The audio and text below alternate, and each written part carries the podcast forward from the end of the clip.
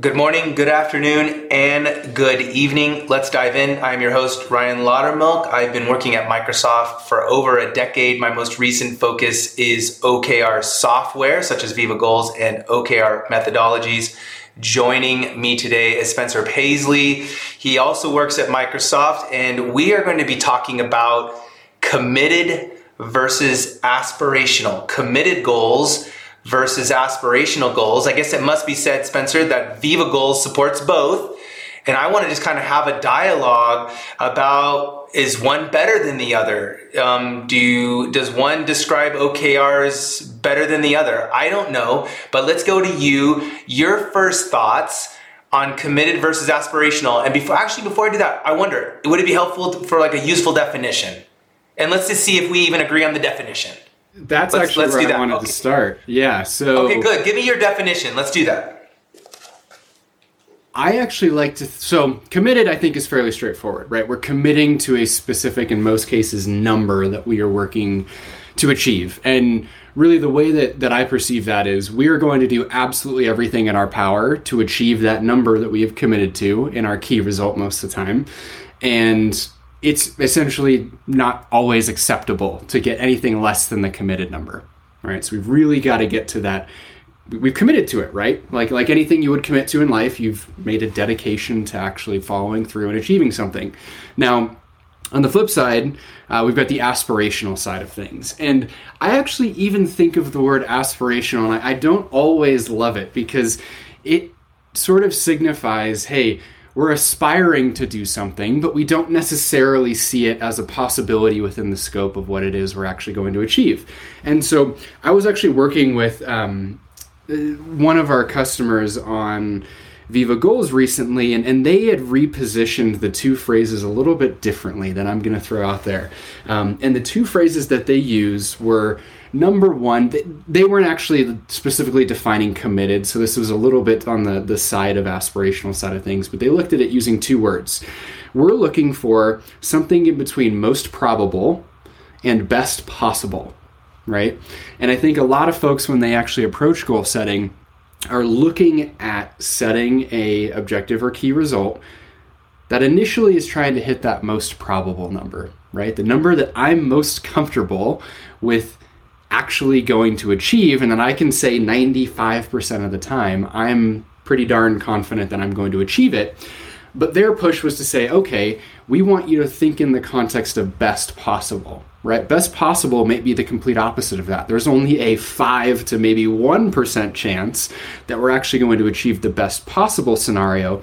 But if we take that notion of aspiration, we move beyond most probable and we start to move towards best possible, we can actually aspire to achieve something that is far greater than what we would have achieved if we stayed at the committed level or we stayed at the most probable level. So I like to use those two terms, especially when talking about aspiration. Excuse me, aspiration, because I think they do a better job at articulating what we're trying to get to here, right? It's somewhere between most probable and best possible.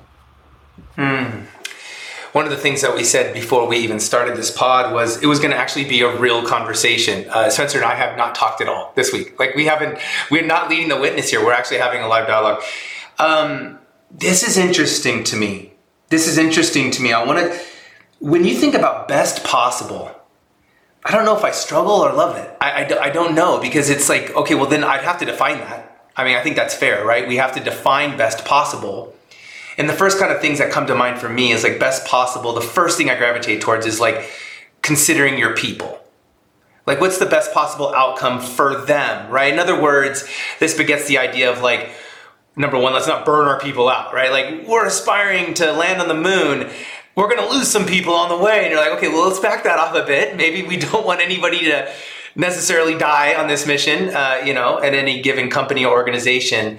So when I think about best possible, the first thing is like, okay, what's best by our people? The next thing is like, what's best by the company, our shareholders? What do we owe them? Is that what you got the sense that they were kind of playing around with? Or did they come up with something different, best possible? And again, this is like a live conversation. I don't know. I'm asking, I'm trying to learn. I, I, think you're you're right on point with what their thinking was as well, which is it's best possible in the context of where we are, who we are, and what we can do. Right. The best possible scenario, right, might be getting to Mars in two years, right? But knowing our people, knowing our technology, hey, is that realistic for us? Probably not. And so I think when, when folks think about this notion of what's best possible and how do I turn that into an aspirational OKR, you really it's not as simple as it might seem on the face of things right? You, you do have to think in the context of the people you're working with the types of skills you have and what's happened in the past as well right? I think that that's a very important factor when you're setting either a committed or an aspirational okr is actually having an understanding of what's happened in the past so that you can actually make a, a target that is going to be rooted in some sense of reality, right? Because folks mm-hmm. could look at the best possible element here, and I'm glad you're, you're pushing on this.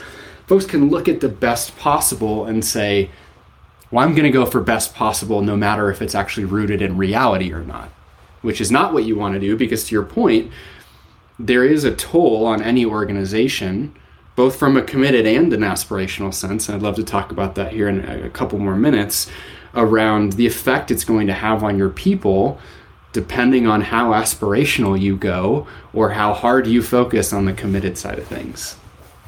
Yeah, it's good. I, I, I think I pasted this over to you. I think maybe last week when I said, "Hey, this is a topic I want to talk about," and I literally had like maybe maybe two or three bullets. Is kind of how I was thinking about it. Committed goals, and I think you said this again is they're hard but achievable.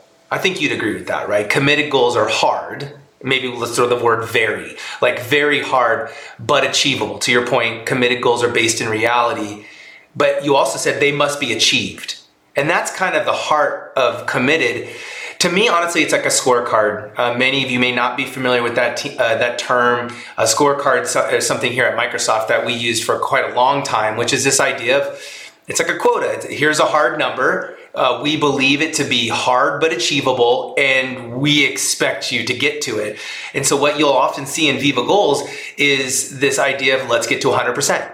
And everybody's very like comfortable with that. Hey, we're green. We got to 100%. Uh, sometimes, uh, despite you know how we were able to get there, right? Nonetheless, we turned it green. That's a very common term that you'll hear under a sort of a scorecard methodology. When I think about aspirational, I think about a couple of things. First of all, we always say this they're moonshots. Um, they push and challenge our teams. But this is what I like the most. By design, they exceed our team's current abilities. Out of everything about aspirational, this is the part I gravitate towards the most. And I'll tell you why. It's because it has in its core focus the team, the people. All right, we've talked about this before on this show that, that OKRs are the most loving and thoughtful thing you can do to those you're leading because what you're doing is you're doing all the hard work to tell them what's the most meaningful work that they can contribute to. And by default, if they contribute to that work, they would hopefully have the most fulfillment because they're working on stuff that matters most. And I think what's really cool about aspirational is as a leader, um, perhaps you have 10 people on your team and you're looking at that team and perhaps it's a mix. Maybe you've got some folks that are just out of college and this is their first job. Uh, maybe you've got some folks who maybe have been there for five years and then you've got some sort of veterans people who've been there for 15 or 20 and you look across your team and go what exceeds our current our team's current abilities? What can we aspire to? How can i help this team grow? How can i help them reach stretch past what they're comfortable with? And the last thing i'd say is is something that's antithetical to that would be sort of committed, where it's like, well, this team in uh, in times past has put up 100. Um, technically, for this cycle, I only need 100, so I'm going to set the goal to 125. That way, they'll get to 100. It's like in a lot of ways, that's sort of skeevy. It's like, I don't technically need 100. Already, I'm starting off this relationship with a lie. I don't technically need 100. I need, but I'm going to put it at 125. And, and it's, it's one of these things where you don't really have the team's thought in mind. Does this exceed our current abilities? Am I stretching? Am I helping Bill grow? I'm just needing them to hit a number. Do you feel like those definitions are helpful? Committed, they're hard, but achievable, but they must be ch- achieved. And then aspirational moonshots, push and challenge our teams and they exceed our team's current abilities. Do you think those are helpful? I do think that they are helpful, and I you, you keyed in on a point on the committed side of things that I see more often than not, which is folks sandbag the the committed key results, right? It, this notion of you must achieve it inevitably leads to folks hitting things that they know that they will be able to achieve and that frankly aren't always that hard. Like there's a there's a, a, difficult balance between the definition you provided for committed, which is they're supposed to be hard, but we also have to achieve them. And the innate human instinct is to say, well, screw the hard part. I'm supposed to achieve this, so I'm just going to make it, you know, something that I can actually achieve. Which is is why I actually personally, you know, to get on the topic of which one's better, I don't love committed OKRs. I think committed OKRs have a time and a place especially for a business that is struggling, right? If your business is struggling and you're using the OKR framework, and for example, you need to hit specific numbers to get your next round of funding or to ensure, you know, to appease shareholders, right? There's a variety of reasons as to why that could be the case, but if you have to hit some numbers or there are going to be some consequences that uh, realm into the dire or extremely negative realm, then I think committed OKRs are absolutely applicable. Um, and the the other thing that I would add, just on the the aspirational side, is you do have to be careful with aspirational OKRs in the same way that you are with committed. And the reason being is, even though we're going for moonshots. I'm going to bring it back to what I said earlier. I always want to make sure that they're rooted in reality because even if your team is progressing and making leaps and bounds, if the expectations are leaps and bounds beyond what you already have achieved, it still doesn't feel good, right? It's it's it's always a matter of perception, and so even if you are going right, I'll go back to my sort of most probable versus best possible. Even if you're getting really close to best possible, but you've set an aspirational OKR that is far beyond what is actually possible, you're going to look at a score of 0.5 or 0.6 when doing your grading. And you know all of us are accustomed to always trying to get to 100% like you mentioned earlier. And i'm going to look at that and go i'm getting f's and d's across the board right? What's happening here?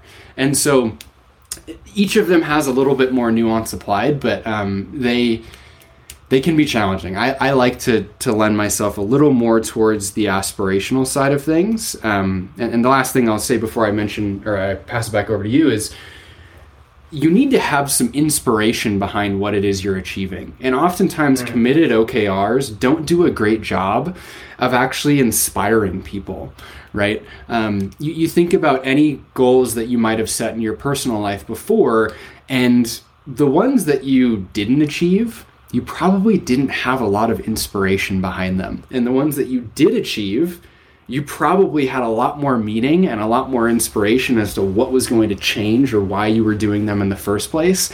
And I just don't think a committed OKR does a great job the majority of the time of actually inspiring the team to get things done, right? Even even if you're saying, "Hey, look, our business might be shut down unless we, you know, achieve this committed key result." That positioning doesn't always inspire. If anything, it scares people and they say, you know what, I'm not going to focus on this. I'm going to run for the hills and find myself a new role. And so the, the inspiration side of aspirational OKRs, I think, is a really, really critical component because, you know, meaning is everything. If you're at all tuned in with the overall, um, you know, notion around employee experience, which is what part of, you know, what Viva Goals is part of as part of this Viva Suite, is meaning at work really matters much, much more than stability or security does like it like it has in the past. And so yeah critical critical piece. It's so good. I um you know one of the examples we use first of all spot on. I i think as a coach i i have a, a bias. I mean i i want to be on the aspirational side. That's the kind of stuff that fires me up. Um, it leans to some of my strengths of being able to galvanize people and to to root them on and to encourage them to to stretch, right? And and um, so I agree. I, I, committed doesn't fire me up as much, but to your point, uh, it does if my livelihood is at stake. it's like all of a sudden I'm I'm very locked in. Tell me what we need to do. Uh, so I love that, and I love I, I, I you didn't say this, but I, I, think it's kind of a point worth throwing out, which is like committed, maybe sort of antithetical to inspiration. It doesn't mean it's completely void of it, but aspirational certainly is there. And one of the things that we say about aspirational is listen, you have to look um, at your folks. In fact, I just wrote an article on this um, on the Little OKR newsletter. So if you head over there, the littleokrnewsletter.com, and uh, something I'm calling the the OKR leadership triangle. So um, with, we're doing this over audio, so we don't have an image, but all of us know what a triangle looks like. So we're we're a good spot. At the top of that triangle are people and the pursuit. People and pursuit. Great leaders know the strengths and weaknesses of their people. They're intimately familiar with their people, and they are so with their pursuit. They understand its trends. They understand its seasonalities. They they know what they can expect. So great leaders know that. If you go down to the bottom right of the triangle, um, they're able to strive for perfection. I don't necessarily love that word, but it does conjure up the, the standard, right? They're shooting for perfection. Great leaders know that it, perfection will always elude them, and that perfection um, usually happens, uh, Spencer, when a couple things go our way right? In order to win a Super Bowl, you need a couple of games to have a weird call where it kind of goes your way. And of course, everyone's like, that wasn't pass interference. And it's like, well, was it, was it not? But you need a couple things to go your way. Right, um, and so, but that doesn't mean you don't strive for perfection to win the Super Bowl. And then finally, the other, the last leg of that is present, staying in the present. Great leaders have this innate ability to say, "I know things are crumbling around us, but we've got to stay focused this week." and then the next week is the next week. And you'll hear this of great nfl head coaches right they'll say uh, they, they, they, just lost the game. And what do they always say? We're already focused on the next team right? Like they're, they're no longer focused on the team that they just lost to but they're already now focusing on that next team. And so if, yeah if you want to read that article it's great. The okr leadership go, go out there. And i've gotten a lot of great feedback on that which is cool. Um, but we like to say about aspirational you cannot sign your team up no head coach walks in and goes our goal for this year is to win two super bowls and everyone's like, what, what is this guy mad? Like, there's only one to win. Yeah, yeah, yeah, I know, but we're, we're doing a moonshot here. This is something that no team has ever done, obviously, because it's impossible. But to your point, right? Like, aspirational doesn't just give you this, like, creative license to go, I'm literally just going to write anything. And now all of us are inspired. Let's go, right? It has to be baked in reality. Yeah, I completely agree. And the thing that I was thinking about as um, you talked about striving for perfection. Um, another way that I, I thought about it in terms of what an aspirational OKR can do for you is is kind of give folks the ability to dream a little bit, right? You, you, said it very well. Our dreams need to be rooted back into reality, and we need to manage them on a week over week, month over month basis around what our focal point is then and there. To use your your Super Bowl reference, the next game, right? But at the beginning of the season, I'm assuming the head coach painted a pretty nice picture of what their dream could be like to be Super Bowl champions at the end of the season. And so um, that is something that aspirational OKRs give you a little bit more of the liberty to do is to dream a little bit right think a little outside the confines of what we have to do and move into the confines of what we could do if we were truly great and again it, it links back to the inspiration side of things right a, a locker room full of you know NFL professionals is not going to be as fired up if you're saying, look, well, they might be a little bit if you say, look, if we don't win the next game, we're not going to be a team anymore. That might go on the further end of the spectrum to, sure. to inspire folks. But, you know, they've, they've got to do a good job of painting, of making them care, right? Of making them care and buying into that dream that they've set. Yeah, it's great. Gosh, there's something I wanted to say there. It's a bit of a side point, so hopefully this is valuable to the listener. But this idea that when we focus, great leaders stay in the present, like you're saying, week after week, month after month, um, is this ability to, uh, again, just focus on what's important now, right? Great leaders always ask that, like, what's important now? What do we need to do now? Uh, sort of versus getting sidetracked. I wanted to go back to a point you made around aspirational that we have to be careful about, lest we sort of again paint these in like this is the only way to go, is morale. Um, I, I, know that as a coach, I, I, had one particular cycle where, and again, this team was just learning, as was I, around aspirational and what do you set that post and where do you go.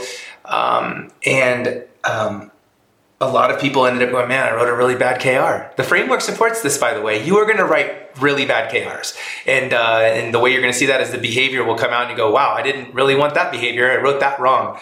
But this idea where when you set a goal that isn't based in reality, what we saw was just morale took a huge dip, right? In other words, you, you know, they're, they're about six weeks in, they'll notice we actually had no shot of actually getting to this. Um, and I think that's sort of maybe the dark side of aspirational, right? Is when the leader isn't rooted in reality.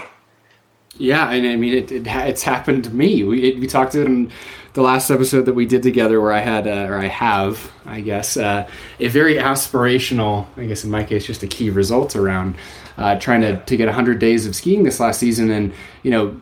I, I have done it before, so I was like, okay, it's rooted in some reality. I can do it again. I live in a small ski town. I can scramble after work and get up there real fast. But um, it's what I didn't quite realize was that my times and situations have changed. When I did it the first time, I wasn't working during the day, I was just working at night. I had quite a bit more free time. It was all I was focusing on. And now my, my situation has changed quite a few years later, and I went for the exact same goal again, but it had a much different effect on my morale. I really stopped enjoying it, and I've since uh, actually changed that key result to bring it down from 100 days. Um, and, and the effect it had on morale really was a, a big part of it because it was creeping into my personal life where I was enjoying time with my significant other when she wanted to go skiing and I wasn't enjoying it, right? I wasn't I was just going through the motions and it wasn't as meaningful or valuable as it was before. And the same thing can happen to folks across an, an organization where you are going for something that is so aspirational that you really don't feel like you're making any impact or effect on what it is you're moving towards. And you just look back and you think about yourself and you sort of challenge your own identity in the workplace and say, is what I'm doing having any effect? Right? Do I have. Hmm. Does, does what I'm doing have any sort of meaning? Doesn't matter whatsoever. And if you find yourself in that sort of situation, you went a little too far on the uh, the aspirational side of things, and it's absolutely okay in the middle of a quarter, in the middle of a semester, to go. You know what? we shot a little bit beyond the moon, right? Let's bring it back down into something that's a little bit more realistic because you know, the, the thing that I always remind folks when they're setting key results when I'm coaching them through the creation of OKRs is the key results that you set are going to have an effect on everybody's behavior, right? And if you set something that's too easy, folks aren't really going to push very hard. They're going to go, ah, oh, I've got that in the bag. That's no problem. If you set things that are too hard, folks are going to sitting you know sit there at their desk just worrying all day long how are we going to achieve this how am i going to get it done and if they're not even close by the end they're going to say hey that was all for nothing right so you really have to to start to fine tune as you go along and you'll figure out what what is right or, or what is right sort of the, the sweet spot for you to hit but the morale effect i don't think everybody realizes all the time um, but but really has a, a big impact. Because what are you without right a good attitude?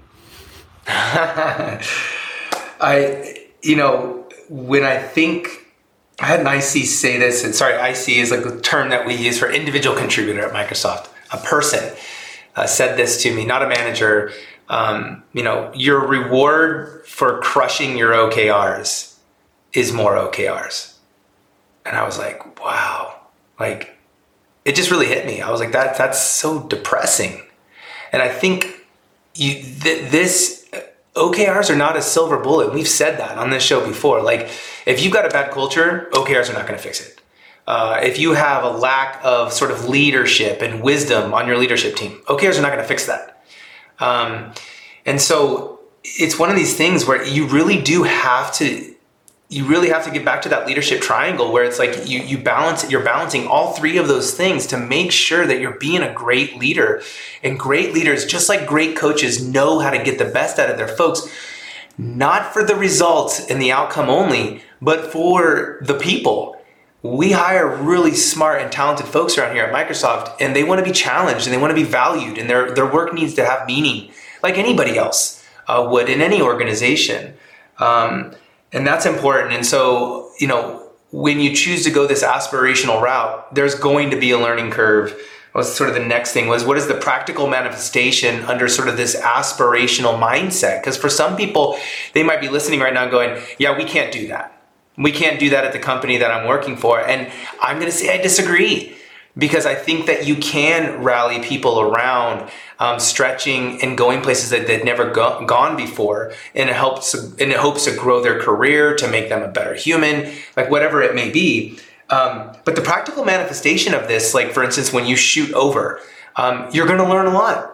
You're going to learn about your people um, and what works and what doesn't work and they're going to give you feedback and saying we're pushing too hard. This is not sustainable. All of that is great feedback and that's kind of what i wanted to talk about next is you kind of alluded to it a little bit of scoring. In a committed in a committed sort of environment really it's it's 1.0 isn't it? It's 1.0 it's 100% anything less than that is like you know what's wrong with you? You know well, why haven't you achieved it in the aspirational, I personally like to see more point threes and more point sevens. That's what I'm looking for, right? And what I like to say to my folks is if you turn a 1.0, if you turn 100% in, two things have happened. It's really binary in my mind. Number one, you have hit like four grand slams in one game. Let's just keep using sports analogies and that way we'll alienate like 75% of our audience. You've hit four grand slams. You've scored, you know, 20 soccer goals in one game. You have scored, I don't know, you know, 17 touchdowns in one game. And everyone's want to hear something went your way, something fell in your lap, you hit gold accidentally, you came up with some sort of new innovative idea. What is it? And you better have an answer you better have an answer because otherwise um, you're on sandbag alert right? In other words you're like you set an easy target you guys are and now you're going to trumpet around the org as if look at us we got to 100% everyone's like that really wasn't that hard. Or number two the result is is you didn't really do a good job as a leader. Because you didn't look at your people and weren't familiar with your pursuit. You didn't strive for perfection. And maybe you weren't able to stay in the present that's usually not normally the truth, the, the case though. Usually people have enough discipline and rigor week after week. But it's really that perfection, you didn't dial it in right. You're meant to dial it in right at around 11 or 12 right? And and know and not knowing, oh, we're just going to come in on a point center point. You're shooting for 1.0s and hitting, but something's got to go your way. Something's got to break break your way. You can't just slide in to 100%. And for me, point threes and point fours, some great learnings. Point three over three cycles that's a that's a performance question, right? Like you've done this now like three times in a row. But I'm wanting wanting to see more point fives, point sixes, point sevens. Your thoughts on on that? Yeah, so I would say first off, I completely agree with you in, in terms of if you're hitting 1.0s on all of your aspirational OKRs, you better be having a incredible streak of luck combined with capability and ability right? And, and, it's okay to have one, right? I'm not saying that they are completely unrealistic, but um, they sh- they should be the exception far more than the rule if you truly are trying to embody what an, an aspirational OKR is focused on. Um, I actually I really like to see a mix, like the the when I work with a team that is really looking to fine tune their use of OKRs and they're using them in an aspirational way. I like to see a mix of things across the board. And, and that's both from a morale perspective, because again, I'm going to go back to my school analogy. It doesn't feel good ever to just get D's and F's. And in the Viva Goals tool, it's going to show up as red, right? It's not, unfortunately, red does not always have the best connotation when it comes to status and, and scoring. But, um, yeah, it, it, I, I, typically like to see a mix, right? So if I see someone that has, let's say, across four key results, they've got a 0.7, a 0.6, and then maybe a 0.3 and a 0.4, right? I, I find that to be a very interesting mix and one that I like to see, which is to say, hey, we we did do pretty well in some areas of the business, but we didn't do quite as well on the other side of things. And when you get down to those 0.3s and 0.4s, you know, that's where, and I don't think I've ever said it on this podcast, but that's where I think the retrospective conversation, at least for me, I feel is the most important part of the OKR process. It's the one that is skipped the most often,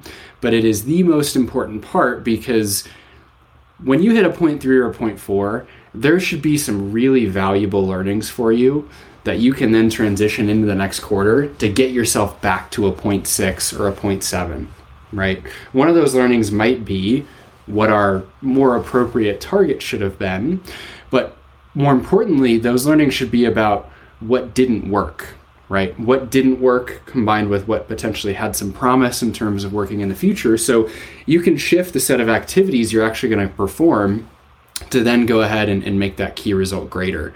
I don't, to you know, to your other point, I don't like seeing point threes for four quarters across the board, right? That means you're you're not learning, you're not trying, you're not experimenting. But um, having those low scores is, is absolutely okay. I just love to see that mix because I'm always a little conscientious of uh, of that good old morale across the team. Yeah, that's good. No, I the reflect and reset to your point that comes at the end of every cycle. So we reflect, we um, you know purposely choose to to, to meditate. Uh, not how most of us understand meditation, which is to clear your mind. Now, this is actually to fill your mind, fill your mind, proper meditation, fill your mind with the last 12 weeks. What went well? What didn't go well? I just led our team. Uh, we have 16 teams. I just led our team through that. So we're at the end of uh, Q3, at the end of our third cycle and we reflected. Um, and everybody writes in their final score, they write in their learning, and then we have a little something that I lead our team through called a leadership truth. And that's meant to be no more than sort of six words. Uh, things like why matters or um, things like that that they've learned that, that will change their trajectory as a leader. If you'd like to see what makes good uh, for a good reflect and reset, um, I've got that um, at the, the little OKR newsletter.com. If you just look that up, there's what makes good, you know, what makes a great reflect and reset. And um, you're absolutely spot on. Like it's really hard to do these. I mean, I will say the more you do it, the better you will get at it. But it, it is really hard. It, it will make your brain sweat having to go back and think on the last 12 weeks, what went well here? What didn't go well? And then actually taking the time to write it. A good leadership truth, you know, six words or no, to, to be able to distill something down, um, that could take hours. It really could take hours, but it's worth spending the time to reflect on it because um, every once in a while you will get a leadership truth um, that um, changes your trajectory as you as a leader. Where you go, you know what? From now on, when and we had this happen, one of our leaders, um, we have what's called disclosure week. So as we end a cycle, the very first week in a cycle, we call that disclosure week. And that's when all the managers will disclose their OKRs. For the most part, people have already gotten a peek because OKRs are by default, oh, you know, public and transparent. But it's really a time um, for the teams to get around and kind of talk about what they're going to be doing for the next 12 weeks. And when we were first doing this, as you would, would guess, Spencer, like it was a lot about the what, like what are the OKRs? right? And so they would distribute them out and go, here's the what, and okay, cool. But what what we've learned is that why matters. So we really go, here they are. Like the what now happens like split second because it's just a you go into the software and you go, here they are. That's this is what they are. But now let's talk about the why and why now. I had a great leader tell me that this morning that she not only includes like the why, but she says why now and that kind of gets back to again our, our leadership triangle, staying in the present and staying in the now. Why does why do we need to do this now?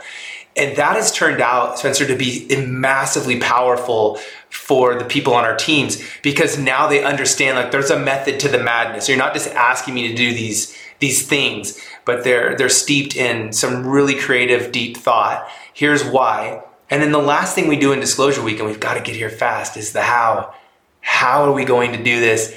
Let's not navel gaze and pontificate on the what and the why for weeks on end. And so ideally what I tell my teams is like disclosure week starts on a Monday. And I really hope that you're having one-on-one conversations or as a team by like Wednesday of that week on the how. How are we going to do this? How are we going to get this done?